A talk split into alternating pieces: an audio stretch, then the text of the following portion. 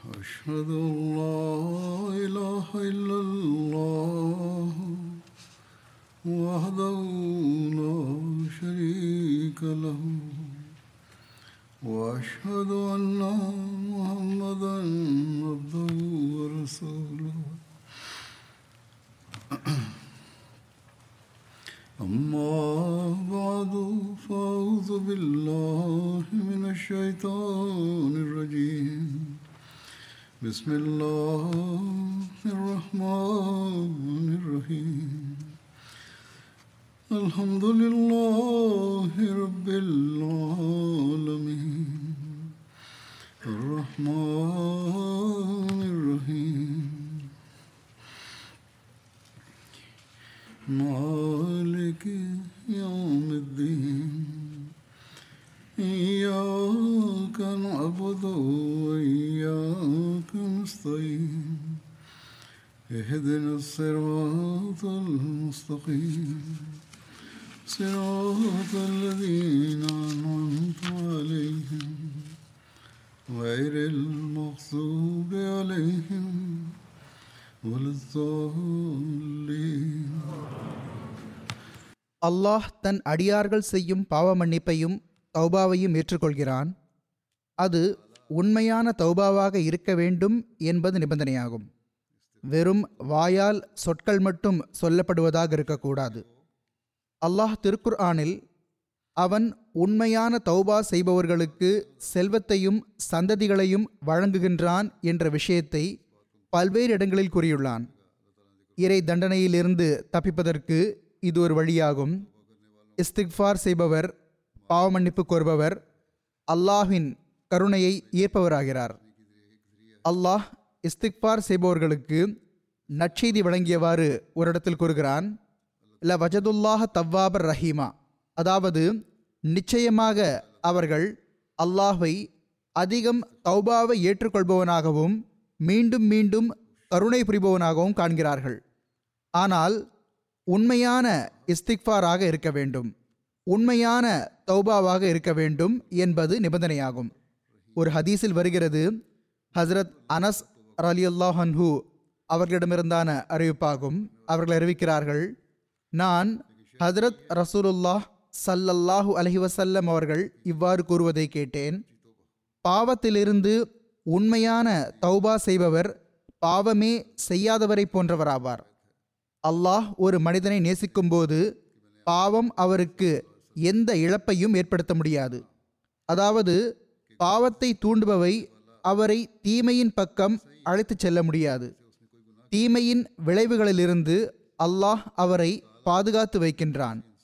பிறகு ஹசரத் ரசூலுல்லாஹ் ஸல்லல்லாஹு அலைஹி வஸல்லம் அவர்கள் இந்த வசனத்தை ஓதினார்கள், இன்னல்லாஹ யுஹிப்புத் தவ்வாபீன வ யுஹிப்புல் முதத்தஹிரீன். பொருள், அல்லாஹ் தௌபா செய்பவர்களையும் தூய்மையை மேற்கொள்பவர்களையும் நேசிக்கின்றான். அல்லாஹின் தூதரவர்களே, தௌபாவின் அடையாளம் என்ன, சரியான தௌபா என்று எப்படி தெரியும் என்று பணிவுடன் கேட்கப்பட்டது.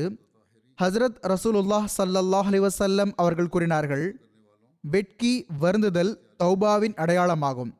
எனவே உண்மையான தௌபா செய்பவர் உண்மையான முறையில் தவறுக்கு வருந்தி வெட்கப்பட்டு பாவங்களிலிருந்து தூய்மையாக இருக்கும் அதே வேளையில் அவருக்கு அல்லாஹ்வின் அன்பும் கிடைக்கிறது.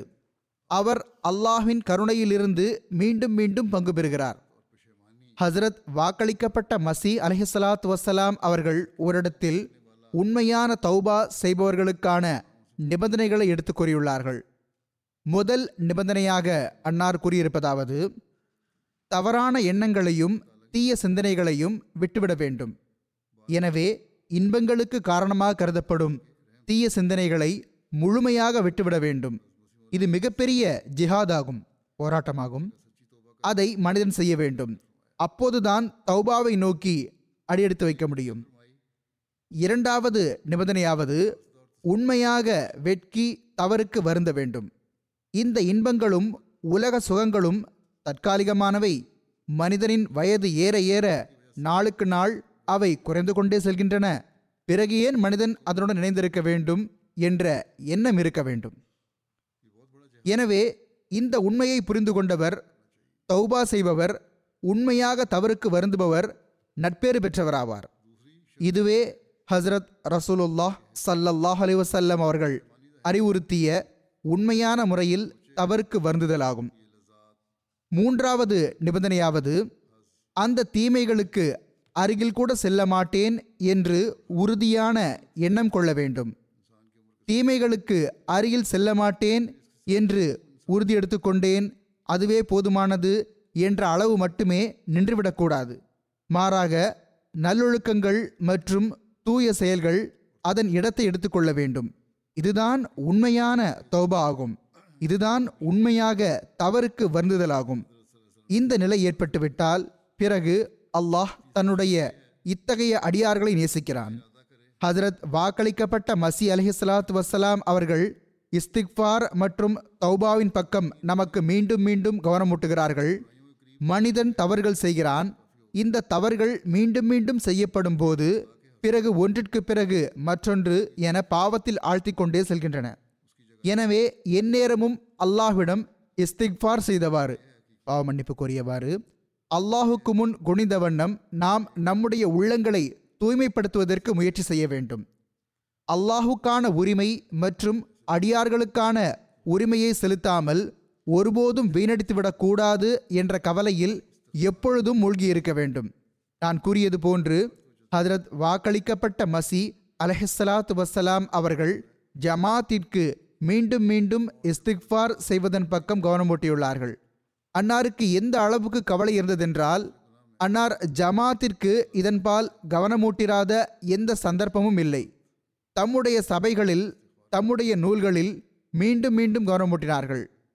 எனவே அல்லாஹ் மற்றும் அவனுடைய தூதர் ஸல்லல்லாஹு அலைஹி வஸல்லம் அவர்களின் கட்டளைகள் மற்றும் வழிகாட்டல்களின் ஒளியில் எடுத்துரைக்கப்பட்டுள்ள ஹஜ்ரத் வாக்களிக்கப்பட்ட மசி அலைஹிஸ்ஸலாத்து வஸ்ஸலாம் அவர்களின் வழிகாட்டல்களை எப்பொழுதும் முன்னிறுத்தி அவற்றின்படி செயல்படுவதற்கு முயற்சி செய்வது நமக்கு மிகவும் அவசியமாகும்.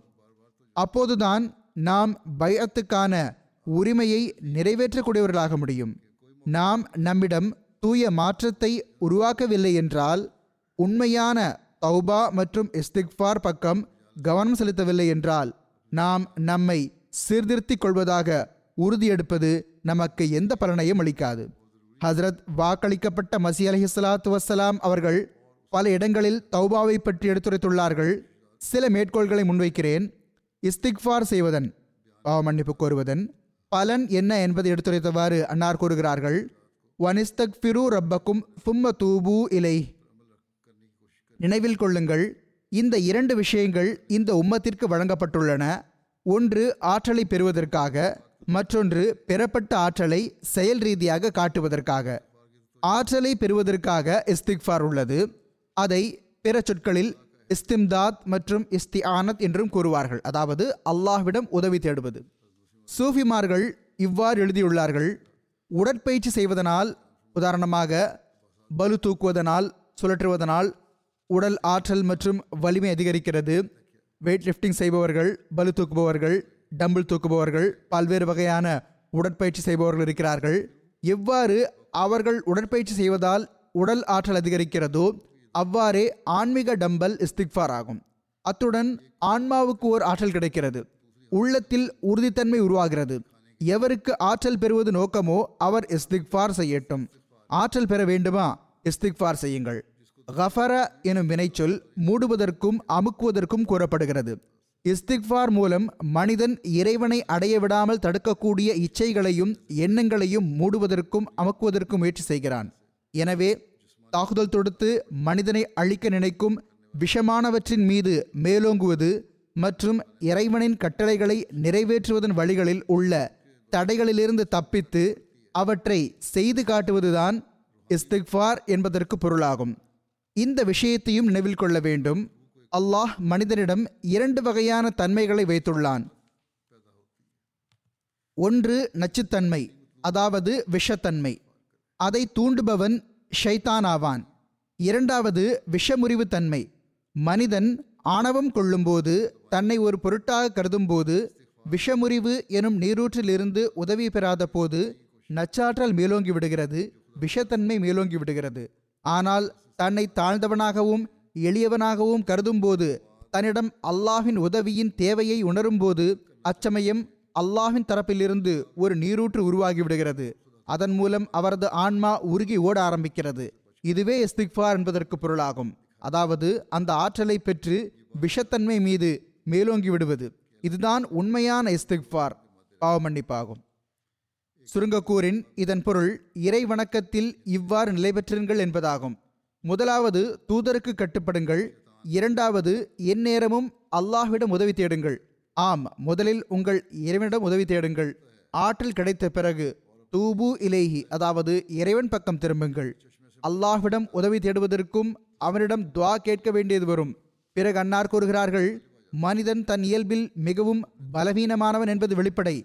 இறைவனின் நூற்றுக்கணக்கான கட்டளைகள் எனும் சுமை அவன் மீது சுமத்தப்பட்டுள்ளது. மனிதன் பலவீனமானவன். அல்லாஹ் பல கட்டளைகளை வழங்கியுள்ளான். எனவே மனிதன் தன் பலவீனம் காரணமாக சில கட்டளைகளை நிறைவேற்ற இயலாமல் இருப்பது அவனது இயல்பில் இருக்கிறது. இயற்கையான விஷயம், இவ்வளவு கட்டளைகள் உள்ளன, எல்லா கட்டளைகளையும் நிறைவேற்ற முடியாமல் போகலாம். சில வேளை அதிகமாக கட்டளையிடக்கூடிய ஆன்மாவின் சில ஆசைகள் அவன் மீது மேலோங்கி விடுகின்றன. எனவே அவன் ஏதாவது சறுக்களின் போது தௌபா மற்றும் இஸ்திக்ஃபார் செய்தால் தன் இயல்பின் பலவீனத்தின் ரீதியில் இறைவனின் கருணை அவனை அழிவதிலிருந்து காப்பாற்றுவதற்கான உரிமை அவனுக்கு உள்ளது. உண்மையான தௌபாவாக இருக்க வேண்டும். மனிதனின் இயல்பில் வைக்கப்பட்டுள்ள இந்த பலவீனத்தின் காரணமாக அல்லாஹ் அவனது உண்மையான தௌபாவை ஏற்றுக்கொண்டு அவனை காப்பாற்றி விடுவதற்கான உரிமை மனிதனான அவனுக்கு இருக்கிறது. எனவே இறைவன் தௌபாவை ஏற்றுக்கொள்பவனாக இல்லாமல் இருந்திருந்தால் நூற்றுக்கணக்கான கட்டளைகள் எனும் இந்த சுமை மனிதன் மீது ஒருபோதும் சுமத்தப்பட்டிருக்காது என்பது உறுதியான விஷயமாகும். இறைவன் தௌபாவை ஏற்றுக்கொள்பவனாகவும் அதிக மன்னிப்பவனாகவும் இருக்கிறான் என்பது இதிலிருந்து ஐயமின்றி நிரூபணமாகிறது. தௌபா என்பதன் பொருள் மனிதன் இதற்கு பிறகு தான் நெருப்பில் வீசப்பட்டாலும் சரி, இந்த தீமையை ஒருபோதும் செய்ய மாட்டேன் என்ற உறுதி எடுத்தவாறு ஒரு தீமையை விட வேண்டும். ஆக இது நிபந்தனையாகும். இத்தகைய தௌபா செய்யப்பட வேண்டும். மனிதன் இந்த உண்மைத்துவம் மற்றும் வலிமையான மன உறுதியுடன் இறைவன் பக்கம் திரும்பும்போது இறைவன் தன் இயல்பில் பரிவுள்ளவனும் கருணையாளனும் ஆவான். அவன் அந்த பாவத்தின் தண்டனையை மன்னித்து விடுகிறான். தௌபாவை ஏற்றுக்கொண்டு அழிவிலிருந்து காப்பாற்றி விடுவது இறைவனின் உயர் பண்புகளில் ஒன்றாகும். மனிதனுக்கு தௌபா ஏற்றுக்கொள்ளப்படுவதற்கான நம்பிக்கை இல்லை என்றால் பிறகு அவன் பாவத்திலிருந்து திருந்தி வரமாட்டான். தௌபா ஏற்றுக்கொள்ளப்படும் என்ற நம்பிக்கையே இல்லையெனில் பிறகு அவன் பாவம் செய்து கொண்டே செல்வான். முடிவே இப்படி நிகழவிருக்கும் போது பிறகு என்ன பலன் என்று பலர் கேள்வி கேட்கின்றனர். இல்லை, முடிவு நேரத்திற்கு முன்னர் தௌபா செய்தீர்கள் என்றால் அல்லாஹ் காப்பாற்றி விடுகிறான்.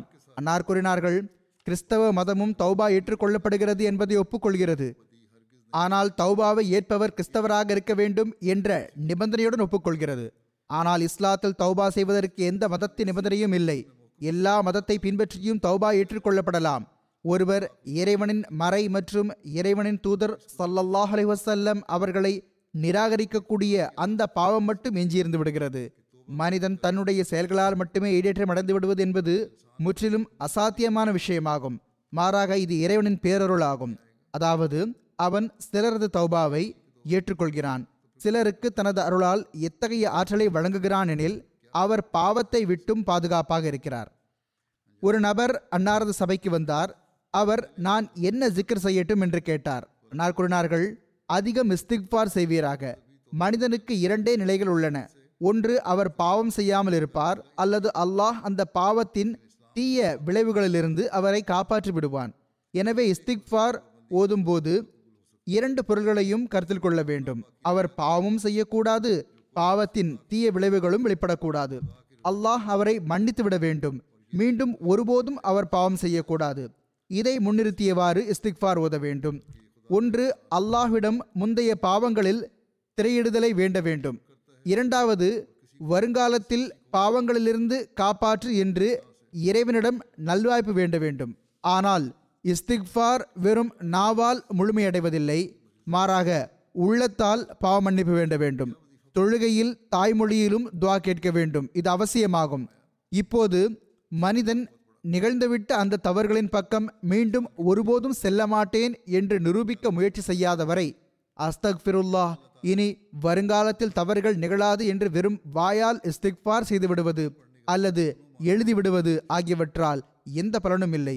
இஸ்திக்ஃபார், பாவ மன்னிப்பு என்பதன் பொருளை புரிய வைத்தவாறு ஒரு சந்தர்ப்பத்தில் அன்னார் கூறினார்கள், இஸ்திக்ஃபார் என்பதன் பொருள் வெளிப்படையில் எந்த பாவமும் வெளிப்படக்கூடாது, பாவங்களை செய்யும் ஆற்றல் வெளிப்படக்கூடாது என்பதே ஆகும்.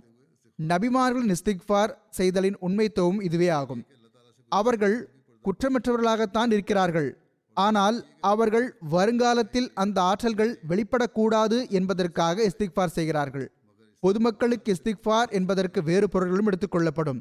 அதாவது எந்த குற்றங்கள் மற்றும் பாவங்கள் நிகழ்ந்துவிட்டனவோ அவற்றின் தீய விளைவுகளிலிருந்து அல்லாஹ் காப்பாற்றி வைப்பானாக, மேலும் அந்த பாவங்களை மன்னித்தருள்வானாக, அத்துடன் இனிவரும் காலத்தில் பாவங்களிலிருந்து பாதுகாத்து வைப்பானாக என்பதாகும். அன்னார் கூறினார்கள், எவ்வாறு இருப்பினும் இஸ்திக்ஃபார் செய்வதில் எந்நேரமும் மூழ்கி இருப்பது மனிதனுக்கு அவசியமான விஷயமாகும். அன்னார் கூறுகிறார்கள், பஞ்சத்தின் வடிவில் அல்லது வேறு ஏதாவது வடிவத்தில் இந்த பெருந்துயரங்கள் வருகின்றனவே, இவற்றின் பொருளே மக்கள் இஸ்திக்ஃபார் செய்வதில் மூழ்கிவிட வேண்டும் என்பதுதான். இன்றைய நாட்களில் உலகில் போர் சூழல்கள் உள்ளன. இந்த நிலைமைகளில் உலகை பாதுகாத்து வைப்பதற்காகவும் நம்மை பாதுகாத்துக் கொள்வதற்காகவும் அகமதிகளான நாமும் மிக அதிகம் இஸ்திக்ஃபார் செய்ய வேண்டும். அன்னார் கூறுகிறார்கள், ஆனால் இஸ்திக்ஃபார் என்பதற்கு அஸ்தக்ஃபிருல்லா அஸ்தக்ஃபிருல்லா என்று சொல்லிக்கொண்டே இருக்க வேண்டும் என்பது பொருள் அல்ல. உண்மையில் அந்நிய நாட்டின் மொழியாக இருப்பதனால் மக்களுக்கு உண்மை மறைந்துள்ளது. அரபு மக்கள் இந்த விஷயங்களை மிக நன்றாக புரிந்திருக்கிறார்கள். ஆனால் நமது நாட்டில் அந்நிய மொழியின் காரணமாக பல உண்மைத்துவங்கள் மறைந்திருந்தன. பல மக்கள் நாங்கள் இத்தனை முறை இஸ்திக்ஃபார் செய்தோம் என்று கூறுகிறார்கள், நூறு முறை தஸ்பீஹ் ஓதினோம், ஆயிரம் முறை தஸ்பீஹ் ஓதினோம் என்கிறார்கள். ஆனால் இஸ்திக்ஃபார் என்பதன் அர்த்தத்தை பொருளை கேட்டால் ஒன்றும் தெரியாது, திகைத்து போய்விடுவார்கள். மனிதன் உண்மையான முறையில் உள்ளத்திலேயே என்னிடமிருந்து நிகழ்ந்துவிட்ட அந்த குற்றங்கள் மற்றும் பாவங்களுக்கான தண்டனையை அனுபவிக்க வேண்டி வரக்கூடாது என்று மன்னிப்பு கோரிக்கொண்டிருக்க வேண்டும். மேலும் இனி நற்செயல் செய்ய நல்வாய்ப்பு வழங்குவாயாக, தீமையிலிருந்து பாதுகாத்து வைப்பாயாக என்று வருங்காலத்தில் உள்ளத்துக்குள்ளேயே எந்நேரமும் இறைவனிடம் உதவி கோரிக்கொண்டே இருக்க வேண்டும். அன்னார் கூறினார்கள், சொற்களால் எந்த வேலையும் நடக்காது என்பதை நன்றாக நினைவிற்கொள்ளுங்கள். இறைவன் முந்தைய பாவங்களை மன்னித்துவிட வேண்டும் என்றும் இனி பாவங்களிலிருந்து பாதுகாத்து வைக்க வேண்டும் என்றும் நற்செயல் செய்ய நல்வாய்ப்பு வழங்க வேண்டும் என்றும் தாய்மொழியில் இஸ்திக்ஃபார் செய்யலாம். மேலும் இதுவே உண்மையான இஸ்திக்ஃபார் ஆகும். உள்ளத்திற்கு தெரியக்கூட இல்லாமல் வெறுமனே அஸ்தக்ஃபிருல்லா அஸ்தக்ஃபிருல்லா என்று கூறிக்கொண்டே தெரிய வேண்டிய எந்த அவசியமும் இல்லை. நினைவில் கொள்ளுங்கள், உள்ளத்திலிருந்து எழுவதுதான் இறைவன் வரை சென்றடைகிறது. தாய்மொழியிலேயே இறைவனிடம் துவா கேட்க வேண்டும். அதனால் உள்ளத்திலும் தாக்கம் ஏற்படுகிறது. நாவோ உள்ளத்திற்கு சான்று மட்டுமே பகர்கிறது. உள்ளத்தில் உத்வேகம் ஏற்பட்டால் நாவும் உடன் இணைந்துவிட்டால் நல்ல விஷயம். உள்ளம் இல்லாமல் வெறும் நாவளவிலான துவாக்கள் பயனற்றவை, வீணானவையாகும். எனினும் உள்ளத்தின் துவாக்கள் அசல் துவாக்களாகும். பெரும் இன்னல் வரும் நேரத்திற்கு முன்னர் மனிதன் தன் உள்ளத்துக்குள்ளேயே அல்லாஹ்விடம் துவாக்கள் கேட்டு கொண்டிருந்தால், இஸ்திக்ஃபார் செய்து கொண்டே இருந்தால், பிறகு கருணையாளனும் பரிமாணவனுமான அந்த இறைவனால் இந்த பெருந்துன்பம் அகன்று விடுகிறது. ஆனால் பெருந்துன்பம் வந்துவிடும் போது அது அகன்று போவதில்லை. பெரும் இன்னல் வரும் முன் துவாக்கள் செய்து கொண்டே இருக்க வேண்டும், அதிகம் இஸ்திக்ஃபார் செய்ய வேண்டும். இவ்வாறு அல்லாஹ் பெரும் இன்னல் வரும்போது பாதுகாத்து வைக்கிறான். நமது ஜமாத் ஏதாவது தனிச்சிறப்பான விஷயத்தை காட்டவும் வேண்டும். ஒருவர் பையல் செய்து செல்கிறார், ஆனால் எந்த தனிச்சிறப்பான விஷயத்தையும் காட்டவில்லை என்றால், மனைவியுடன் முன்னர் நடந்து கொண்டது போன்றே நடந்து கொள்கிறார் என்றால், தமது மனைவி மக்களுடன் முன்பிருந்தது போன்றே நடந்து கொள்கிறார் என்றால், இது நல்ல விஷயம் இல்லை. பையல் செய்த பிறகு அதே தீய ஒழுக்கம் தீய முறையில் நடந்து கொள்வது இருக்கிறது என்றால், முன்பிருந்த அதே நிலை நீடித்தால் பிறகு பையத் செய்ததன் பலன் என்ன? பையத் செய்த பிறகும் அதே தீய ஒழுக்கம் தீய முறையில் நடந்து கொள்வது இருக்கிறது என்றால் முன்பிருந்த அதே நிலை நீடித்தால் பிறகு பையத் செய்ததன் பலன் என்ன? பையத் செய்த பிறகு அந்நியர்களுக்கும் தம்முடைய உறவினர்கள் மற்றும் அண்டை அயலாருக்கும் கூட எப்படிப்பட்ட முன்மாதிரியாக திகழ்ந்து காட்ட வேண்டும் என்றால், இப்போது இவர் முன்பிருந்தவர் அல்ல என்று அவர்கள் கூற வேண்டும். இதுவே உண்மையான இஸ்திக்ஃபார் செய்வதன் விளைவாக இருக்க வேண்டும். நன்றாக நினைவில் கொள்ளுங்கள், தூய்மையாளராகி அமல் செய்வீர்களாயின் உங்கள் மீதான மதிப்பச்சம் மற்றவர்களுக்கு கண்டிப்பாக ஏற்படும். ஹதரத் ரசூலுல்லாஹ் ஸல்லல்லாஹு அலைஹி வஸல்லம் அவர்கள் மீதான மதிப்பச்சம் எவ்வளவு பெரியதாக இருந்தது! ஒருமுறை ஹதரத் ரசூலுல்லாஹ் ஸல்லல்லாஹு அலைஹி வஸல்லம் அவர்கள் தண்டனைக்கான துவா செய்து விடுவார்களோ என்று நிராகரிப்பாளர்களுக்கு ஐயம் ஏற்பட்டது. எனவே அந்த நிராகரிப்பாளர்கள் அனைவரும் ஒன்று திரண்டு வந்து, ஹுசூர், தண்டனைக்கான துவா செய்து விடாதீர்கள் என்று கேட்டுக்கொண்டார்கள். உண்மையான மனிதர் மீது கண்டிப்பாக மதிப்பச்சம் ஏற்படும். முற்றிலும் தூயவராகி அமல் செய்ய வேண்டும், இறைவனுக்காக செய்ய வேண்டும். அப்போது நிச்சயமாக உங்கள் தாக்கமும் உங்கள் மீதான மதிப்பச்சமும் மற்றவர்களுக்கு ஏற்படும். பிறகு ஒரு சந்தர்ப்பத்தில் கூறினார்கள், இறைவனுக்கு அஞ்சுவது இரையச்சமுடையவராவது மிகப்பெரிய விஷயமாகும். இறைவன் அதன் மூலமாக ஆயிரம் பேரழிவுகளிலிருந்து காப்பாற்றி விடுகிறான். இறைவனின் பாதுகாப்பு ஒருவருடன் இணைந்திருக்காமல் என்னை பெருந்துன்பம் பற்றி கொள்ளாது என்று எவராலும் கூற முடியாது. எவரும் நிம்மதியாக இருந்துவிடக்கூடாது. பேரழிவுகளோ அறியாதிருக்கும் நிலையில் வந்துவிடுகின்றன. இரவு என்ன நடக்கும் என்று யாருக்கு தெரியும்? இவ்வாறு எழுதப்பட்டுள்ளது. ஒருமுறை ஹதரத் நபிகள் நாயகம் ஸல்லல்லாஹு அலைஹி வஸல்லம் அவர்கள் எழுந்து நின்றார்கள். முதலில் மிகவும் அழுதார்கள். பிறகு மக்களை பார்த்து கூறினார்கள், யா இபாதல்லாஹ், அல்லாஹுக்கு அஞ்சுங்கள். அதாவது அல்லாஹின் அடியார்களே, அல்லாஹுக்கு அஞ்சுங்கள். பேரழிவுகளும் பெரும் மின்னல்களும் எறும்புகளைப் போன்று மனிதனுடன் நிறைந்திருக்கின்றன. உண்மையான உள்ளத்துடன் தௌபா மற்றும் இஸ்திக்ஃபார் செய்வதில் மூழ்குவதை தவிர அவற்றிலிருந்து தப்பதற்கான வேறு வழி இல்லை. பிறகு இஸ்திக்ஃபாருடைய பொருள் என்ன என்று மேற்கொண்டு விளக்கி கூறுகிறார்கள். தம்முடைய முந்தைய பாவங்கள் மற்றும் குற்றங்களுக்காக இறைவனிடம் பாதுகாப்பு தேடுவது, இனி பாவங்கள் வெளிப்படுவதை விட்டும் பாதுகாப்பு தேடுவதாகும். நபிமார்களும் இஸ்திக்ஃபார் செய்து வந்தார்கள், பொதுமக்களும் இஸ்திக்ஃபார் செய்து வந்தார்கள். அறியாத பாதிரியார்கள் சிலர் ஹசரத் நபிகள் நாயகம் ஸல்லல்லாஹு அலைஹி வஸல்லம் அவர்கள் செய்த இஸ்திக்ஃபார் மீது இவ்வாறு ஆட்சேபனை செய்துள்ளனர். ஹதரத் ரசூலுல்லாஹ் ஸல்லல்லாஹு அலைஹி வஸல்லம் அவர்கள் இஸ்திக்ஃபார் செய்து வந்தார்கள், இதன் பொருள் அவர்கள் குற்றம் செய்தவராக இருந்தார்கள். நவுசுபில்லாஹ். அன்னார் கூறுகிறார்கள், ஹதரத் நபிகள் நாயகம் ஸல்லல்லாஹு அலைஹி வஸல்லம் அவர்கள் இஸ்திக்ஃபார் செய்ததனால் அவர்கள் குற்றம் புரிந்தவர்களாக இருந்தது நிரூபணமாகிறது என்று எழுதப்பட்டுள்ளது. நவுசுபில்லாஹ். இஸ்திக்ஃபார் என்பதோ ஓர் உயர்ந்த பண்பாகும் என்பதை இந்த அறிவினர்கள் புரிவதில்லை. மனிதன் இயல்பாகவே பலவீனமும் ஆற்றல் குறைவும் தனது இயல்பின் தேட்டமாக இருக்கும் வண்ணம் உருவாகியுள்ளான். நபிமார்கள் இந்த இயல்பான ஆற்றல் குறைவையும் மனித பலவீனத்தையும் நன்கு அறிவார்கள்.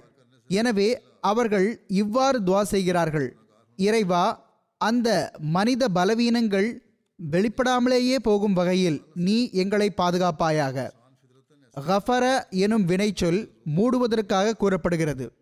உண்மையான விஷயம் என்னவென்றால், எந்த ஆற்றல் இறைவனிடம் இருக்கிறதோ அது எந்த நபியிடமும் இறை நேசரிடமும் இறை தூதரிடமும் இல்லை. என்னால் எனது ஆற்றலால் பாவங்களிலிருந்து தப்பிக்க முடியும் என்று எவரும் வாதிட முடியாது. எனவே நபிமார்களும் பாதுகாப்பிற்காக இறைவனின் தேவையுடையவர்களாவார்கள். எனவே அடியார் என்பதை வெளிப்படுத்துவதற்காக ஹஜ்ரத் ரசூலுல்லாஹ் ஸல்லல்லாஹு அலைஹி வஸல்லம் அவர்களும் ஏனைய நபிமார்களைப் போன்று தமது பாதுகாப்பை அல்லாஹ்விடம் வேண்டி வந்தார்கள். ஹஜ்ரத் ஈசா அலைஹிஸ்ஸலாம் அவர்கள் இஸ்திக்ஃபார் செய்து வரவில்லை என்று கூறும் அந்த கிறிஸ்தவர்களின் எண்ணம் தவறானது. அன்னார் கூறுகிறார்கள், ஹஜ்ரத் ஈசா அலைஹிஸ்ஸலாம் அவர்கள் இஸ்திக்ஃபார் செய்து வரவில்லை என்ற அவர்களின் இந்த எண்ணம் தவறானது. இது அவர்களின் அறியாமையும் புரியாமையுமாகும். இவர்கள் ஹதரத் ஈசா அலை இஸ்லாம் அவர்கள் மீது பழி சுமத்துகிறார்கள். இஞ்சியிலை ஆழ்ந்து பார்ப்பதன் மூலம் ஹதரத் ஈசா அலை இஸ்லாம் அவர்கள் ஆங்காங்கே தம்முடைய பலவீனங்களை ஒப்புக்கொண்டுள்ளார்கள் என்பதும் இஸ்திக்ஃபாரும் செய்துள்ளார்கள் என்பதும் தெள்ள தெளிவாக தெரிய வருகிறது. ஹதரத் வாக்களிக்கப்பட்ட மசி அலை இஸ்லாம் அவர்கள் கூறினார்கள், சரி, ஏலி ஏலி லிமா சபக்தானி, என் நிறைவா என் நிறைவா ஏன் என்னை கைவிட்டாய் என்பதன் பொருள் என்ன என்று கூறுங்களேன். அபி அபி, என் தந்தையே என் தந்தையே என்று ஏன் அழைக்கவில்லை? எபிரேய மொழியில் ஏல் எனும் சொல் இறைவனுக்காக கூறப்படுகிறது. இதற்கு கருணை புரிவாயாக, அருள் புரிவாயாக, என்னை இவ்வாறு உதவியற்றவனாக விட்டுவிடாதிருப்பாயாக, என்னை பாதுகாப்பாயாக என்பதே பொருளாகும். நான் கூறுகிறார்கள், உண்மையில் சிரமம் என்னவென்றால், இந்தியாவில் மொழி மாறுபடுவதன் காரணமாக இஸ்திக்ஃபார் உடைய அசல் நோக்கமே மறைந்து போய்விட்டது. இந்த துவாக்களை ஒரு மந்திரமாக கருதி கொண்டார்கள். தொழுகை என்ன, இஸ்திக்ஃபார் என்ன, தௌபா என்ன? எவருக்காவது இஸ்திக்ஃபார் செய்யுங்கள் என்று அறிவுரை செய்தால் அவர் நானோ நூறு முறை இருநூறு முறை இஸ்திக்ஃபார் ஓதுகிறேன் என்றே பதிலளிக்கிறார். ஆனால் பொருள் கேட்டால் ஒன்றும் அறிந்திருப்பதில்லை. இஸ்திக்ஃபார் என்பது ஓர் அரபு சொல்லாகும். இதன் பொருள் பாவமன்னிப்பு கோருவதாகும். அதாவது, எங்கள் இறைவா, எங்களால் முன்னர் நிகழ்ந்துவிட்ட பாவங்களின் தீய விளைவுகளிலிருந்து எங்களை பாதுகாப்பாயாக. ஏனென்றால் பாவம் ஒரு விஷமாகும், அதன் விளைவும் கண்டிப்பாக வெளிப்படும். இனி எங்களிடமிருந்து பாவமே நிகழாத வண்ணம் எங்களை பாதுகாப்பாயாக. தௌபா என்பதன் பொருள் தவறுக்கு வருந்தி வெட்கம் கொண்டு ஒரு தீய செயலை விட்டு மனம் திரும்புவதாகும். தௌபா ஒரு தீய செயல் ஒன்றுமல்ல, மாறாக தௌபா செய்பவர் அல்லாஹுக்கு மிகவும் பிடித்தமானவராக இருக்கிறார் என்று எழுதப்பட்டுள்ளது. இறைவனின் பெயரும் தவ்வாப் என்பதாகும். இதன் பொருளாவது மனிதன் தம்முடைய பாவங்கள் மற்றும் தீய செயல்களால் வெட்கி தலைகுனியும் போது இனி அந்த தீய செயலிலிருந்து விலகி இருப்பதற்கான உறுதி எடுக்கும் போது அல்லாஹும் அவன் பக்கம் கருணையுடன் திரும்புகிறான். மனிதன் தௌபா செய்வதை விட அதிகம் இறைவன் அவன் பக்கம் திரும்புகிறான். ஆக ஹதீஸ் ஷெரீஃபில் வருகிறது, மனிதன் இறைவனை நோக்கி ஒரு சாணளவுக்கு சென்றால் இறைவன் அவன் பக்கம் ஒரு முழமளவுக்கு வருகின்றான். மனிதன் நடந்து சென்றால் இறைவன் ஓடி வருகின்றான். அதாவது மனிதன் இறைவன் பக்கம் கவனம் செலுத்தினால் அல்லாஹும் கருணை, அருள் மற்றும் பாவமன்னிப்பு ஆகியவற்றில் அளவற்ற முறையில் அவன் மீது அருள்பாலிக்கின்றான். ஆனால் இறைவனை விட்டு முகந்திருப்பிக் கொண்டு அமர்ந்துவிட்டால் இறைவனேன் பொருட்படுத்த வேண்டும்? இஸ்திக்ஃபாருடைய உண்மைத்துவத்தை எடுத்துரைத்தவாறு அன்னார் கூறுகிறார்கள், அறிந்து கொள்ள வேண்டும், திருக்குர் ஆன் அல்லாஹ்வின் இரண்டு பெயர்களை முன்வைத்துள்ளது, அல் ஹையு மற்றும் அல் கையூம். அல் ஹையு என்பதன் பொருள் அல்லாஹ் உயிருள்ளவனும் மற்றவர்களுக்கு வாழ்வளிப்பவனும் ஆவான் என்பதாகும். மேலும் அல் கையூம் என்பதன் பொருள் தான் நிலைத்திருப்பவனும் மற்றவர்கள் நிலைத்திருப்பதற்கான உண்மை காரணமும் ஆவான் என்பதாகும். ஒவ்வொன்றின் அகப்புற நிலைத்திருத்தல் மற்றும் வாழ்வு இவ்விரு பண்புகள் மூலமே இருக்கின்றன. எனவே ஹை என்ற சொல் அவன் வணங்கப்பட வேண்டும் என்பதை எதிர்பார்க்கிறது. இது சூரா ஃபாத்திஹாவில் இய்யாக நஅபுது என்பதன் மூலம் வெளிப்படுகிறது. அல் கையூம் எனும் சொல் அவனிடம் உதவி தேடப்பட வேண்டும் என்பதை எதிர்பார்க்கிறது. இது இய்யாக நஸ்தஈன் எனும் சொல்லால் நிறைவேற்றப்பட்டுள்ளது. ஹையூ என்ற சொல் அவன் வணங்கப்பட வேண்டும் என்பதை எதிர்பார்ப்பதன் காரணம் அவன் படைத்தான், பிறகு படைத்துவிட்டு விட்டுவிடவில்லை. உதாரணமாக, கட்டடம் அமைக்கக்கூடியவரான கட்டட கலைஞர் மரணித்து விடுவதனால் கட்டடத்துக்கு எந்த குறையும் ஏற்படுவதில்லை. ஆனால் மனிதனுக்கு இறைவனின் தேவை எந்நேரமும் இணைந்திருக்கிறது. எனவே இறைவனிடம் ஆற்றலை வேண்டிக் கொண்டே இருக்க வேண்டியது அவசியமாகிறது. மேலும் இதுவே இஸ்திக்ஃபார் ஆகும். இஸ்திக்ஃபாருடைய அசல் உண்மைத்துவம் இதுவாகும். பிறகு அதை விசாலப்படுத்தி பாவம் செய்யக்கூடிய அந்த மக்களுக்காக அவற்றின் தீய விளைவுகளிலிருந்து பாதுகாத்து வைப்பது என்ற வகையில் வைக்கப்பட்டது. பாவம் செய்யவில்லை என்றாலும் உயிருடன் இருப்பதற்கும் இஸ்திக்ஃபார் தேவை, அல்லாஹ்வின் அடைக்கலத்தில் இருப்பதற்கு.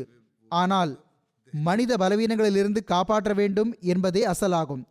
ஆக மனிதனாக இருந்து கொண்டு இஸ்திக்ஃபாருடைய தேவையை புரியாதவன் பண்பற்ற இறை மறுப்பாளன் ஆவான். பிறகு ஓரிடத்தில் இஸ்திக்ஃபாருடைய உண்மைத்துவத்தை இவ்வாறு எடுத்துரைத்துள்ளார்கள். அன்னார் கூறுகிறார்கள், பாவம் என்பது மனிதனின் இரத்தத்தில் கலந்துள்ள கிருமியாகும். ஆனால் அதற்கான சிகிச்சை இஸ்திக்ஃபார் மூலமே செய்யப்பட முடியும். இஸ்திக்ஃபார் என்றால் என்ன? நிகழ்ந்துவிட்ட பாவங்களின் தீய விளைவுகளிலிருந்து இறைவன் பாதுகாத்து வைக்க வேண்டும். எவை இதுவரை நிகழவில்லையோ ஆனால் மனிதனிடம் ஆற்றலாக இருக்கின்றனவோ அவை வெளிப்படுவதற்கான நேரமே வரக்கூடாது. உள்ளுக்குள்ளேயே அவை எரிந்து சாம்பலாகிவிட வேண்டும் என்பதுதானே இஸ்திக்ஃபார் எனப்படுகிறது. இந்த நேரம் மிகவும் அச்சத்திற்குரியது. எனவே தௌபா மற்றும் இஸ்திக்ஃபார் செய்வதில் மூழ்கியிருங்கள். நாம் கடந்து செல்லும் இந்த காலம் மிகவும் அஞ்ச வேண்டியதாகும். தௌபா மற்றும் இஸ்திக்ஃபார் செய்வதில் மூழ்கியிருங்கள். உங்கள் ஆன்மாவை படித்து கொண்டே இருங்கள். ஒவ்வொரு மதத்தையும் சமயத்தையும் சார்ந்தவர்கள் மற்றும் வேதத்தையுடையவர்கள் தான தர்மங்களால் தண்டனை அகன்று விடுகிறது என்பதை அறிகிறார்கள். ஆனால் தண்டனை இறங்குவதற்கு முன்பு, ஆனால் இறங்கிய பிறகு ஒருபோதும் விலகுவதில்லை. எனவே நீங்கள் இப்போதிருந்தே இஸ்திக்ஃபார் செய்யுங்கள், மேலும் தௌபா செய்வதில் ஈடுபட்டு விடுங்கள். அப்போதுதான் உங்கள் முறையே வராது. அல்லாஹ் உங்களை பாதுகாப்பான். எனவே நான் முன்னரும் கூறியது போன்று இன்றைய நாள்களில் உலகின் நிலைமைகளையும் முன்னிறுத்தி நாம் மிகவும் இஸ்திக்ஃபார் செய்ய வேண்டும். எல்லாம் வல்ல அல்லாஹ் நம்மை எல்லா விதமான தீங்குகள் மற்றும் பேரழிவுகளிலிருந்து காப்பாற்றுவானாக. தௌபாவின் உண்மைத்துவத்தின் மேற்கொண்ட விளக்கத்தை ஓரிடத்தில் அன்னார் இவ்வாறு கூறியுள்ளார்கள். அன்னார் கூறுகிறார்கள், நினைவிருக்கட்டும், தௌபா மற்றும் பாவமன்னிப்பை மறுப்பது என்பது உண்மையில் மனித முன்னேற்றத்திற்கான கதவுகளை அடைப்பதாகும். தௌபாவின் உண்மைத்துவத்தை மறுப்பவர் முன்னேற்றத்திற்கான கதவுகளை அடைக்கிறார். ஏனெனில் மனிதன் தன்னளவில் முழுமையானவன் இல்லை என்பது அனைவருக்கும் தெள்ள தெளிவாக தெரியும். அதாவது முழுவதுமாக தன்னளவில் முற்றிலும் முழுமையானவன் அல்ல, மாறாக முழுமையடைதலின் தேவையுடையவனாக இருக்கின்றான். எவ்வாறு அவன் வெளிப்படை நிலையில் பிறந்து மெதுமெதுவாக தனது அறிவை விரிவுபடுத்துகிறானோ, பிறக்கும்போதே அறிஞனாக பிறந்து விடுவதில்லையோ, அவ்வாறே அவன் பிறந்து நினைவு தெரிய துவங்கும் போது அவனது ஒழுக்க நிலை மிகவும் தாழ்ந்திருக்கும். எனவே ஒருவர் சிறுவயது பிள்ளைகளின் நிலைமைகளை உன்னிப்பாக கவனித்தால் அவருக்கு இந்த விஷயம் தெரிய வரும். அதாவது, பெரும்பாலான குழந்தைகள் சிறு சிறு சண்டைகளில் மற்ற குழந்தைகளை அடிப்பதில் ஆர்வமாக இருப்பார்கள். குழந்தைகளுக்கிடையில் சண்டைகள் நடக்கும். பெரும்பாலும் வார்த்தைக்கு வார்த்தை பொய் பேசுதல், மற்ற குழந்தைகளை ஏசுதல் போன்ற பண்புகள் அவர்களிடமிருந்து வெளிப்படுவதுண்டு. சிலருக்கு திருட்டு, புறங்கூறுதல், பொறாமை மற்றும் கருமித்தனம் ஆகியவற்றிற்கான பழக்கமும் இருப்பதுண்டு. பிறகு இளமை மயக்கம் பெருக்கெடுக்கும் பொழுது அதிகமாக கட்டளையிடக்கூடிய ஆன்மா இவர்கள் மீது வந்துவிடுகிறது.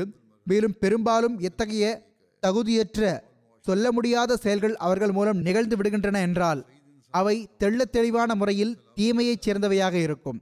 சுருக்கமாக கூறின், பெரும்பாலான மனிதர்களுக்கு முதல் கட்டம் அசுத்தமான வாழ்வினுடையதாகும். சுற்றுச்சூழல், சமூகம் அவர்களை அசுத்தமானவர்களாக ஆக்கிவிடுகிறது.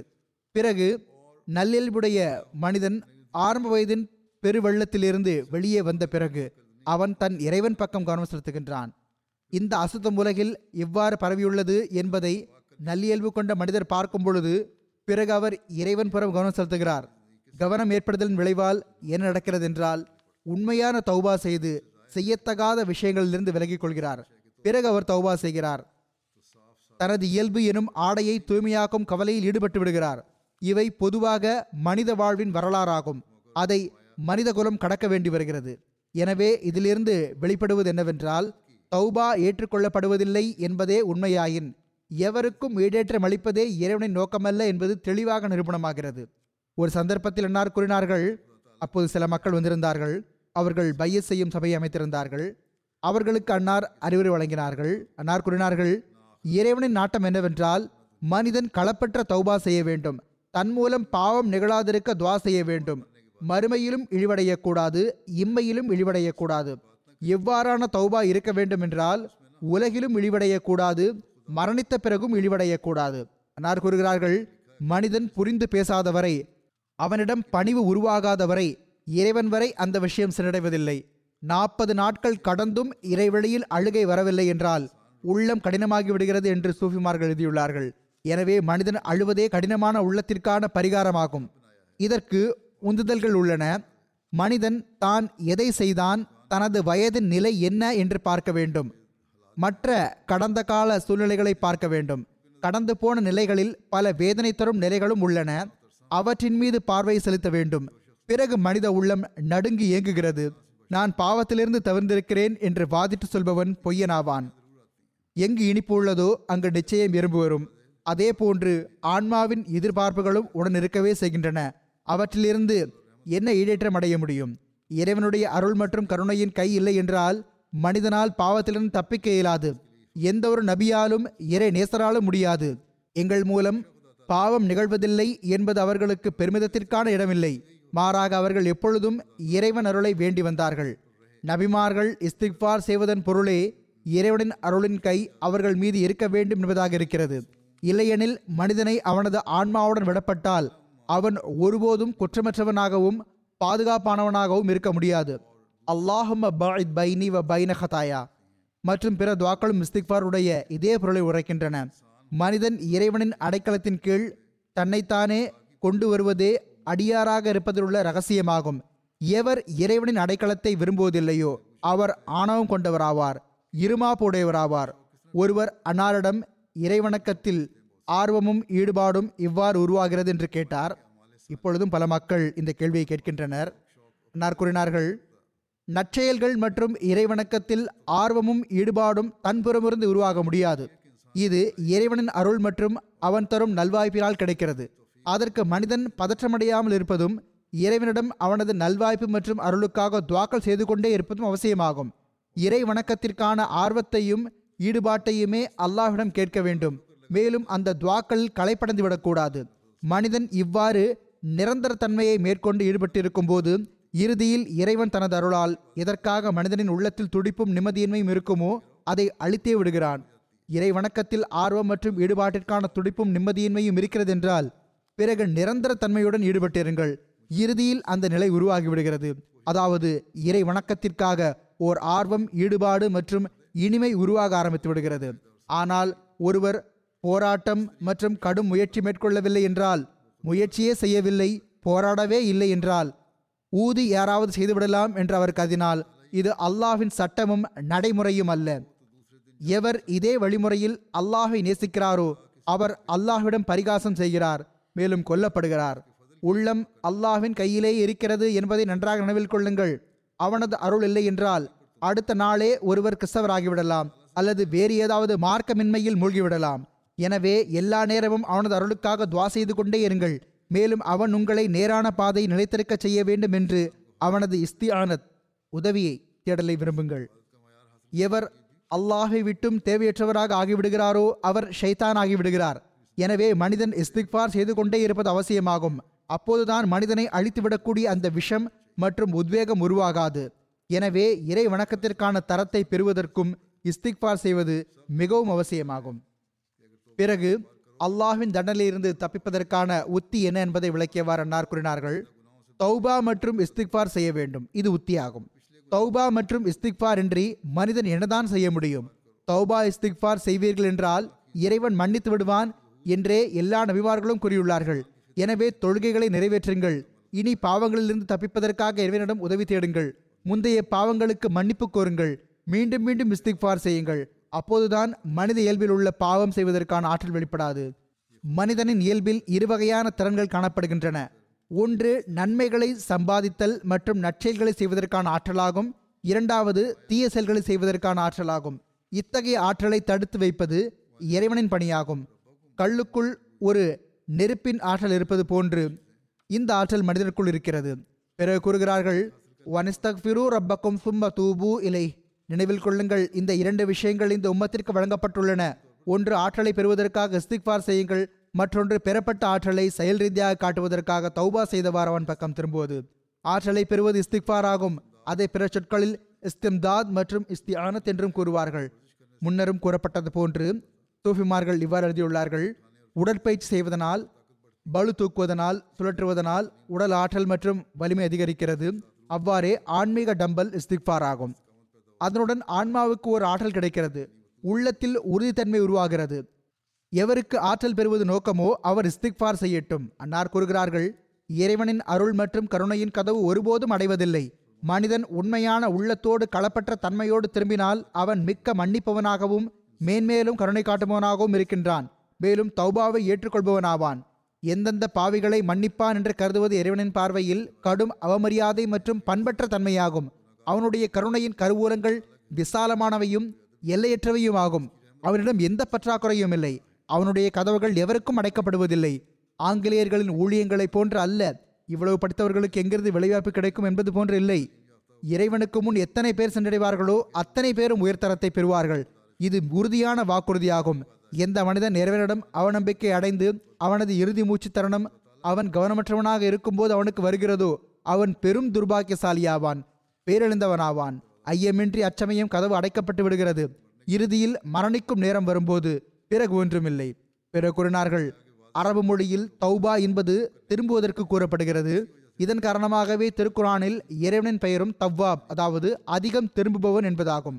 இதன் பொருளாவது மனிதன் பாவங்களிலிருந்து விடுபட்டு உண்மையான உள்ளத்துடன் இறைவன் பக்கம் திரும்பும்போது இறைவன் அவனை விட அதிகம் அவன் பக்கம் திரும்புகிறான். இந்த விஷயம் முற்றிலும் இயற்கை நேதிக்கு ஏற்ப உள்ளதாகும்.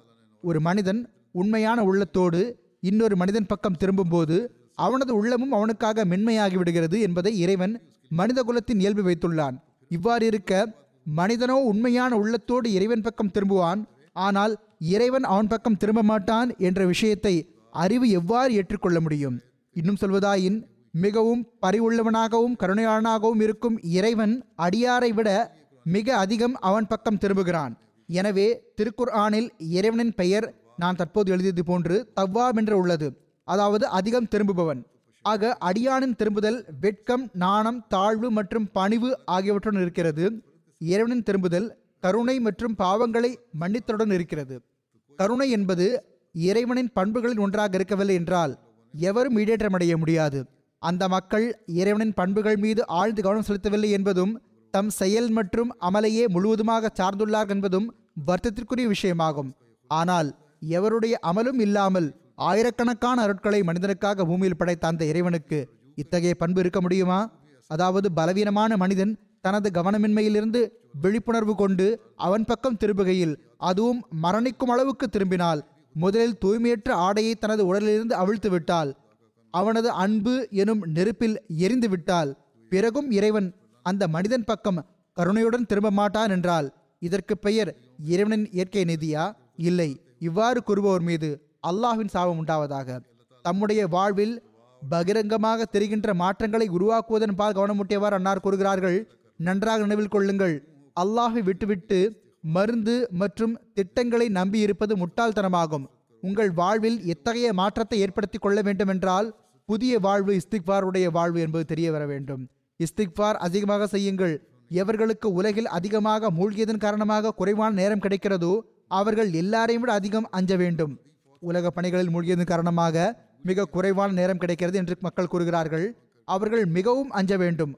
ஊழியம் செய்யும் மக்களுக்கு பெரும்பாலான இறை கட்டளைகள் விடுபட்டு போகின்றன. எனவே நிர்பந்தமான சூழ்நிலையில் லுஹர், அசர் மற்றும் மகரிப், இஷா தொழுகைகளை சேர்த்து தொழுவது ஆகுமானது. மிகவும் நிர்பந்தமான சூழல் என்றால் சேர்த்து தொழுது கொள்ளுங்கள். ஆனால் தொழுகைகளை அவற்றிற்குரிய நேரத்தில் நிறைவேற்றுவதுதான் அசல் விஷயமாகும். அன்னார் கூறுகிறார்கள், நான் இதையும் அறிவேன், அதிகாரிகளிடம் தொழுவதற்கான அனுமதி கோரப்பட்டால் அவர்கள் அனுமதி அளித்து விடுகிறார்கள். ஊழியம் செய்பவர்கள் குறித்து கூறுகிறார்கள், அதிகாரிகளிடம் கூறினீர்கள் என்றால் அவர்கள் முஸ்லிம்கள் இல்லை என்றாலும் அவர்களிடம் அனுமதி வேண்டப்பட்டால் தொழுவதற்கு அனுமதி கிடைத்து விடுகிறது. தொழுகையை விடுவதற்காக இப்படி தேவையில்லாத காரணங்கள் மனதின் பலவீனத்தை தவிர வேறொன்றும் இல்லை. அல்லாஹுக்கான உரிமை மற்றும் அடியார்களுக்கான உரிமையை செலுத்துதல் ஆகியவற்றில் அநீதி இழைக்காதீர்கள், வரம்பு மீறாதீர்கள், உங்களுடைய கடமையை மிகவும் நேர்மையோடு நிறைவேற்றுங்கள். எனவே அடிப்படை கட்டளைகளையும் முன்னிறுத்தி அவற்றை சரியாக பின்பற்றும் போதுதான் இஸ்திக்ஃபார் மற்றும் தௌபா செய்வதற்கு பயன் இருக்கும். தொழுகைகளை நிறைவேற்றுவதில் முறையாக இருக்க வேண்டும். அல்லாஹுக்கான உரிமை மற்றும் அடியார்களுக்கான உரிமை ஆகியவற்றையும் சரியாக நிறைவேற்ற வேண்டும். பிறகு அன்னார் கூறினார்கள், எனவே எழுந்திருங்கள், தௌபா செய்யுங்கள், உங்கள் எஜமானனை நற்செயல்களால் திருப்திப்படுத்துங்கள். நினைவில் கொள்ளுங்கள், கொள்கை ரீதியான தவறுகளுக்கான தண்டனையோ மரணித்த பிறகுதான் கிடைக்கும். இந்து, கிறிஸ்தவர் அல்லது முஸ்லிமாக இருந்ததற்கான தீர்ப்போ கியாமத் நாளன்று வழங்கப்படும். ஆனால் எவர் அநீதி, அக்கிரமம், தீமை மற்றும் ஒழுக்கமின்மையில் எல்லை மீறுகிறாரோ அவருக்கு இந்த இடத்திலேயே தண்டனை வழங்கப்படுகிறது. அப்போது அவரால் இறைவனின் தண்டனையிலிருந்து எவ்வகையிலும் ஓட முடியாது. எனவே உங்கள் இறைவனை விரைவில் திருப்தியடை செய்து கொள்ளுங்கள். அவன் மிகவும் பரிவுள்ளவனாவான். ஒரு நொடிப்பொழுதின் உருக்குவிடும் தௌபாவால் எழுபது ஆண்டின் பாவத்தை அவனால் மன்னிக்க முடியும். தௌபா ஏற்றுக்கொள்ளப்படுவதில்லை என்று கூறாதீர்கள். நினைவில் கொள்ளுங்கள், நீங்கள் உங்களுடைய அமல்களால் ஒருபோதும் தப்பிக்க முடியாது. எப்பொழுதும் அருள் காப்பாற்றுகிறது, அமல்கள் அல்ல. எனவே அல்லாஹுக்கு முன்குணியுங்கள், அவனது அருளை வேண்டிக் கொண்டே இருங்கள், இஸ்திக்ஃபார் செய்து கொண்டே இருங்கள். பிறகு கூறினார்கள், பரிவுள்ளவனும் கருணையாளனுமான இறைவா, எங்கள் அனைவர் மீதும் அருள் புரிவாயாக. நாங்கள் உன் அடியார்கள் உன் வாயிற்படியில் விழுந்து கிடக்கிறோம். ஆமீன். அல்லாஹ் நம்மை ஹதரத் வாக்களிக்கப்பட்ட மஸீஹ் அலைஹிஸ்ஸலாத்து வஸ்ஸலாம் அவர்களின் துஆக்களுக்கு வாரிசாக்குவாராக. நாம் தௌபாவின் உண்மையான பொருளை புரிந்தவாறு, இஸ்திக்ஃபாருடைய உண்மைத்துவத்தை புரிந்தவாறு இஸ்திக்ஃபார் மற்றும் தௌபா செய்யக்கூடியவர்களாக இருப்போமாக. இப்போது நான் சில மர்ஹூம்களை பற்றி எடுத்துரைப்பேன். பின்னர் அவர்களுடைய ஜனாசா தொழுகையும் தொழ வைப்பேன். அவர்களில் முதலாவது குறிப்பு மதிப்பிற்குரிய ஆன்சா பேகம் சாஹிப் அவர்களுடையது. இவர்கள் ஹஜரத் மீர் முகமது இசாக் சாஹிப் ரலியல்லாஹு அவர்களின் மகளாவார்கள். இவர்கள் கடந்த நாட்களில் தொண்ணூற்றி மூன்று வயதில் வஃபாத் ஆகிவிட்டார்கள். இன்னா லில்லாஹி வ இன்னா இலைஹி ராஜிஊன். அல்லாஹ்வினால் மூசியாவாக இருந்தார்கள். காதியானில் பிறந்தார்கள். ஹஜரத் மீர் நாசர் நவாப் சாஹிப் இவர்களின் தந்தை வழிபாட்டினார் ஆவார்கள். இவர்களின் தாயாரின் பெயர் ஹஜரத் சாலிஹா பேகம் சாஹிபா ஆகும். அவர்கள் பீர் மன்சூர் முகமது சாஹிப் அவர்களின் மகளாவார்கள். இவர்கள் ஆரம்ப கல்வியை காதியானிலிருந்து பயின்றார்கள். அல்லாஹ் இவர்களுக்கு இரண்டு ஆண் பிள்ளைகள் மற்றும் ஒரு பெண் பிள்ளையை அருளினான். மர்ஹூம் காசி ஷவுகத் சாஹிபுடன் இவர்களுக்கு திருமணமானது. ரப்வாவிலிருந்து மீர் மஹமூத் அஹமத் நாசர் சாஹிப் அவர்கள் தம் சகோதரியை பற்றி எழுதுகிறார்கள். மிகவும் எளிமையானவர், முற்றிலும் அப்பாவியாகவும் எவருக்கும் தீங்கு நினைக்காதவராகவும் இருந்தார். எங்கள் சகோதரி திருமணத்திற்கு முன்பு முழு குடும்பத்திற்கும் தொண்டு செய்பவராக இருந்தார். சகோதரர் கூறுகிறார்கள், ரப்வாவின் ஆரம்ப காலத்தில் இங்கு மின்சாரம் இருந்திராத போது வெப்பம் அதிகமாக இருக்கும். மண் வீடுகளில் வசித்து வந்தோம். சகோதரர் கூறுகிறார்கள், வெப்பத்தில் இருந்து பாதுகாத்துக் கொள்வதற்காக நாங்கள் அனைவரும் ஒரு அறையில் ஒன்று கூடிவிடுவோம். அங்கு ஒரு மிகப்பெரிய கை விசிறி கூரையில் தொங்கவிடப்பட்டிருந்தது.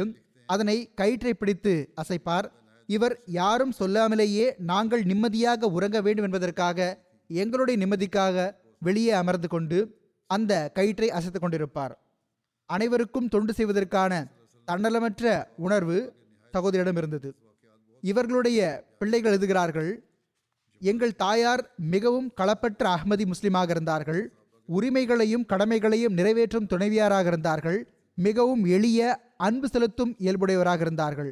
ஹஜ்ரத் ரசூலுல்லாஹ் ஸல்லல்லாஹு அலைஹி வஸல்லம் அவர்கள், அன்னாருடைய ஹலீஃபாக்கள் மற்றும் சஹாபாவின் மிக முக்கியமான மற்றும் கருத்து நிறைந்த சம்பவங்களை மிகவும் எளிய வடிவில் கூறி வந்தார்கள். ஜமாத்தின் வரலாறு, ஹஜ்ரத் வாக்களிக்கப்பட்ட மசீஹ் இஸ்லாம் அவர்கள், அன்னாருடைய ஹலீஃபாக்கள் மற்றும் சஹாபிகளின் சம்பவங்களையும் மிகவும் எளிமையாக எடுத்து கூறி வந்தார்கள்.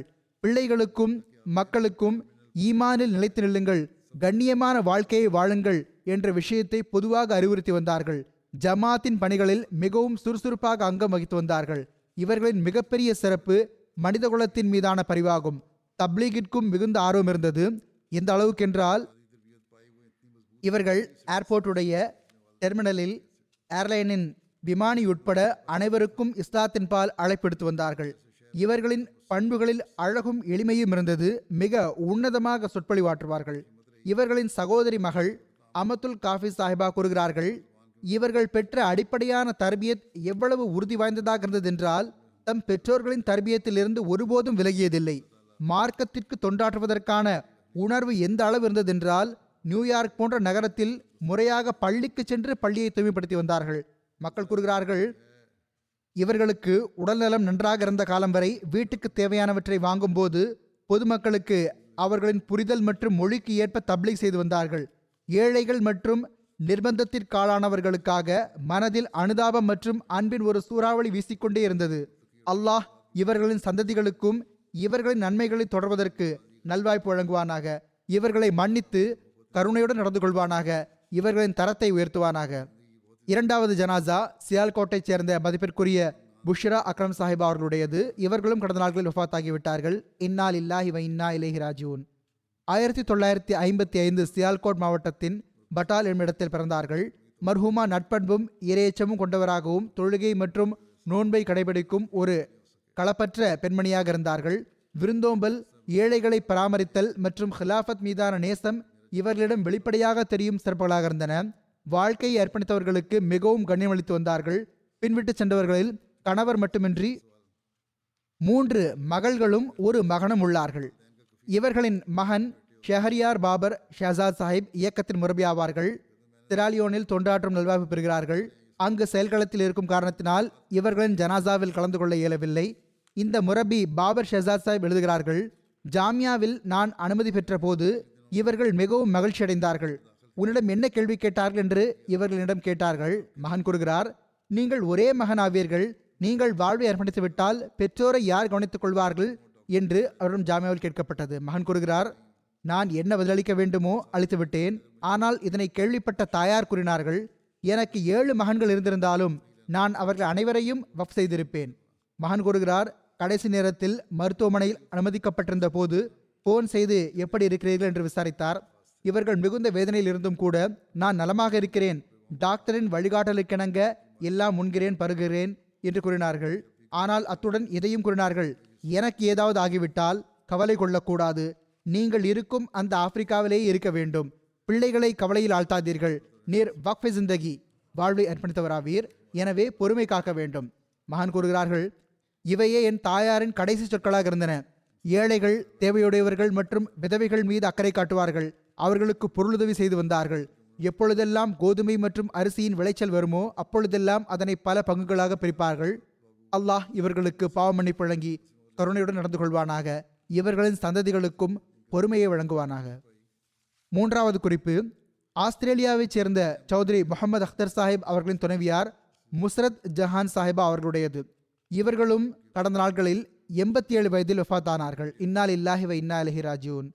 இவர்களின் தந்தை வழிபாட்டனார் ஹதரத் பாபு முகமது அப்சல் அவுஜல்வி சாஹிப் ஹதரத் மசீமது அலி சலாத்து வசலாம் அவர்களின் சஹாபி ஆவார்கள். அவர்களின் நிழலில் இவர்கள் தர்பியத் பெற்றார்கள். இவர்களுக்கு மூளை இரத்த கசிவு நோய் வந்துவிட்டது. கடந்த பதினாறு வருடமாக இதன் காரணமாகவே படுக்கையில் இருந்தார்கள். இவர்களின் ஒரு மகன் ஜாஹித் மற்றும் மருமகள் இரண்டு பேரும் குறிப்பாக இவர்களுக்கு தொண்டாற்றி வந்தார்கள். மருமகள் கூறுகிறார்கள், இவர்கள் சுறுசுறுப்பாக வாழ்ந்த காலத்தில் எப்பொழுதும் என்னோடு எவ்வாறு நடந்து கொண்டார்கள் என்றால், மாமியாராக அல்லாமல் மகளை போன்று நடத்தினார்கள். தொழுகை, நோன்பு மற்றும் தஹஜுதை கடைபிடித்து வந்தார்கள். இறை வணக்கத்தை குறிப்பாக பேணி வந்தார்கள். தமது வீட்டிலும் இறைவணக்கத்திற்காக தனி இடத்தை உருவாக்கி வைத்திருந்தார்கள். மஸ்ஜித் முபாரக்கில் தர்ஸ் கொடுக்கப்படும் போது தாருல் உலூமில் இருந்து தர்ஸ் கேட்பதற்காக நடந்து செல்வார்கள். இன்னும் சொல்வதாயின், கடைசி பத்து நாட்களில் தராவி தொழுகைக்காகவும் சென்று வந்தார்கள். திலாஃபத் மீது அளவற்ற பற்று மற்றும் கண்ணியம் வைத்திருந்தார்கள். இவர்களின் கணவர் ரயில்வேயில் ஸ்டேஷன் மாஸ்டராக பணியாற்றி வந்தார்கள். எங்கெல்லாம் அவர்களுக்கு போஸ்டிங் இருந்து வந்ததோ அங்கெல்லாம் தமது வீட்டில் குழந்தைகளுக்கு துர்கான் ஓதி தரும் வகுப்பை நடத்தி வந்தார்கள். ரவ்வாவில் வந்து தங்கிய போது அங்கும் திருக்குரான் ஓதி தரும் வகுப்புகளை நடத்தினார்கள். இவர்கள் பின்விட்டு சென்றவர்களில் கணவர் மட்டுமின்றி மூன்று மகன்களும் மூன்று மகள்களும் உள்ளனர். இவர்களின் இளைய மகன் ஹாஃபிஸ் ராஷித் ஜாவேத் சாஹிப் அவர்கள் ரப்வாவில் தாருல் கசா நாசிமாக இருக்கிறார்கள். வாழ்வு ஏற்படுத்தவராவார்கள். அல்லாஹ் இவர்களுக்கு பாவ மன்னிப்பு வழங்கி கருணையுடன் நடந்து கொள்வானாக, படித்தரத்தை உயர்த்துவானாக. மேலும் இவர்களின் நன்மைகளை தொடர்வதற்கான நல்வாய்ப்பை இவர்களின் பிள்ளைகளுக்கும் வழங்குவானாக. நான்காவது குறிப்பு அமெரிக்காவைச் சேர்ந்த மதிப்பிற்குரிய நாசர் அஹமத் குரேஷி சாஹிப் அவர்களுடையது. இவர்களும் கடந்த நாள்களில் எண்பத்தி எட்டு வயதில் ஒஃபாத்தாகிவிட்டார்கள். இன்னா லில்லாஹி வ இன்னா இலைஹி ராஜிஊன். இவர்கள் அமதுல் பாரி நாசர் சாஹிபா அவர்களின் கணவராவார்கள். அவர்கள் நீண்ட காலமாக கராச்சி லஜ்னா இமா இல்லாஹ்வின் வெளியீட்டுத்துறை செயலராக இருந்து வந்தார்கள். இவர்கள் பின்விட்டு சென்றவர்களில் துணைவியார் மட்டுமின்றி இரண்டு மகன்களும் மூன்று மகள்களும் உள்ளனர். இவர்களின் ஒரு மகள் வழி பேரர் வக்காஸ் குர்ஷித் சாஹிப் முரபி ஆவார்கள். இவர்களின் மகன் வழி பேரர் ஒருவர் கனடாவின் ஜாமியாவில் படித்துக் கொண்டிருக்கிறார். இவர்களின் தந்தையார் பெயர் மதிப்பிற்குரிய முகமது ஷம்சுத்தீன் சாஹிப் பாகல்புரி ஆகும். ஆயிரத்தி தொள்ளாயிரத்தி பதிமூன்றில் இவர்களின் குடும்பத்தில் அகமதித்து வந்தது. ஹதத் இரண்டாவது ஹலிஃபத்துல் மசீஹ் ரலியல்லாஹு அவர்களின் துணைவியார் ஹதத் சயீதா சாரா பேகம் சாஹிபா அவர்களின் தந்தையார் மதிப்பிற்குரிய மௌலவி அப்துல் மாஜித் சாஹிப் அவர்கள் அந்த பகுதியில் ஒரு கூட்டம் நடத்தினார்கள். அதில் வாக்களிக்கப்பட்ட மசீஹின் உண்மைக்கான சான்றுகளை எடுத்து வைத்தார்கள். அப்போது இவர்களின் தந்தையார் பெரும் தாக்கத்திற்குள்ளானார்கள். மேடையில் சென்று சந்தித்தார்கள். ஜமாத் நூல்கள் வழங்கப்பட்டன. அதனை படித்து பிறகு அகமதியத்துக்காக எழுச்சி ஏற்பட்டது. அவர்கள் துவாக்கல் செய்தார்கள். அல்லாஹ் அவர்களுக்கு கனவின் மூலமாக ஹதரத் மசீமது அலைஹி ஸலாத்து வஸ்ஸலாம் அவர்களின் அருளுக்குரிய தோற்றத்தையும் நற்செய்தி வழங்கும் கனவுகளையும் காட்டினான். எனவே இவர்கள் ஹதரத் முதலாவது ஹலீஃபத்துல் மசீஹ் ரலியல்லாஹு அன்ஹு அவர்களுக்கு பையத்திற்கான கடிதத்தை எழுதிவிட்டார்கள். அன்னாரிடம் பையத் செய்தார்கள். இவ்வாறு பாகல்பூரின் ஆரம்ப அகமதிகள் ஒருவராக இருந்தார்கள். கடும் எதிர்ப்பின் காரணமாக தம் மனைவி மக்களுடன் ஹிஜ்ரத் செய்து காதியானுக்கு வந்துவிட்டார்கள். அங்கு களப்பற்ற தன்மை மற்றும் அன்பில் முன்னேறிக்கொண்டே சென்றார்கள். இவர்களுக்கு ஹசரத் இரண்டாவது ஹலிஃபத்துல் மசீஹ் ரலியல்லாஹு அவர்களின் வாகன ஓட்டுநராகவும் பணியாற்றும் நிலைவாய்ப்பு கிடைத்தது. நாசர் குரேஷி சாஹிப் காதியானில் பிறந்தார்கள். நாடு பிரிவினைக்கு பிறகு கராச்சியில் தங்க ஆரம்பித்தார்கள். அங்கேயே கல்வி கற்றார்கள். சூழ்நிலை சரியில்லாத போதும் கடும் முயற்சியோடும் ஈடுபாடோடும் படித்து வந்தார்கள். பிஇ எலக்ட்ரிக்கல் இன்ஜினியரிங் படித்தார்கள். பிறகு டெலிஃபோன் நிறுவனத்தில் பணிபுரிய ஆரம்பித்தார்கள். ஜெனரல் மேனேஜர் பதவி வரை முன்னேறினார்கள். அந்த பணியிலிருந்து ஓய்வு பெறும்போது மிகவும் கடுமையாக உழைக்கக்கூடிய மற்றும் நேர்மையான அதிகாரி என்ற புகழுடன் பணி ஓய்வு பெற்றார்கள்.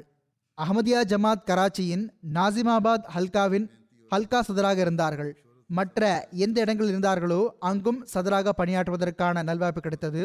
அல்லாஹ் இவர்களுக்கு பாவ மன்னிப்பு வழங்கி கருணையுடன் நடந்து கொள்வானாக. இவர்களின் மனைவி அமதுல் பாரி சாஹிப் எழுதுகிறார்கள், நான் எப்பொழுதும் இவர்களை தொழுகை மற்றும் நோன்பை நிறைவேற்றுவோராக கண்டிருக்கின்றேன். பள்ளி வாயிலேயே மனம் ஈடுபட்டிருக்கும்.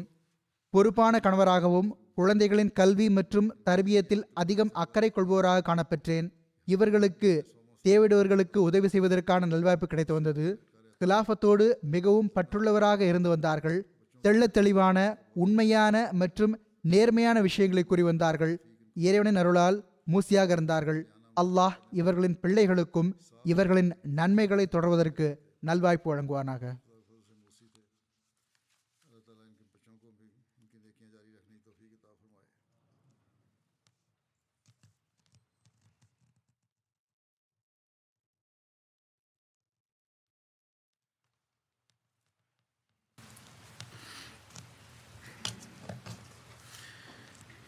الحمد لله الحمد لله نحمده ونستعينه ونستغفره ونؤمن به ونتوكل عليه ونعوذ بالله من شرور أنفسنا ومن سيئات أعمالنا من يهده الله فلا مضل له ومن يضلل فلا هادي له ونشهد أن لا إله إلا الله ونشهد أن محمدا عبده ورسوله عباد الله رحمكم الله إن الله يأمر بالعدل والإحسان وإيتاء ذي القربى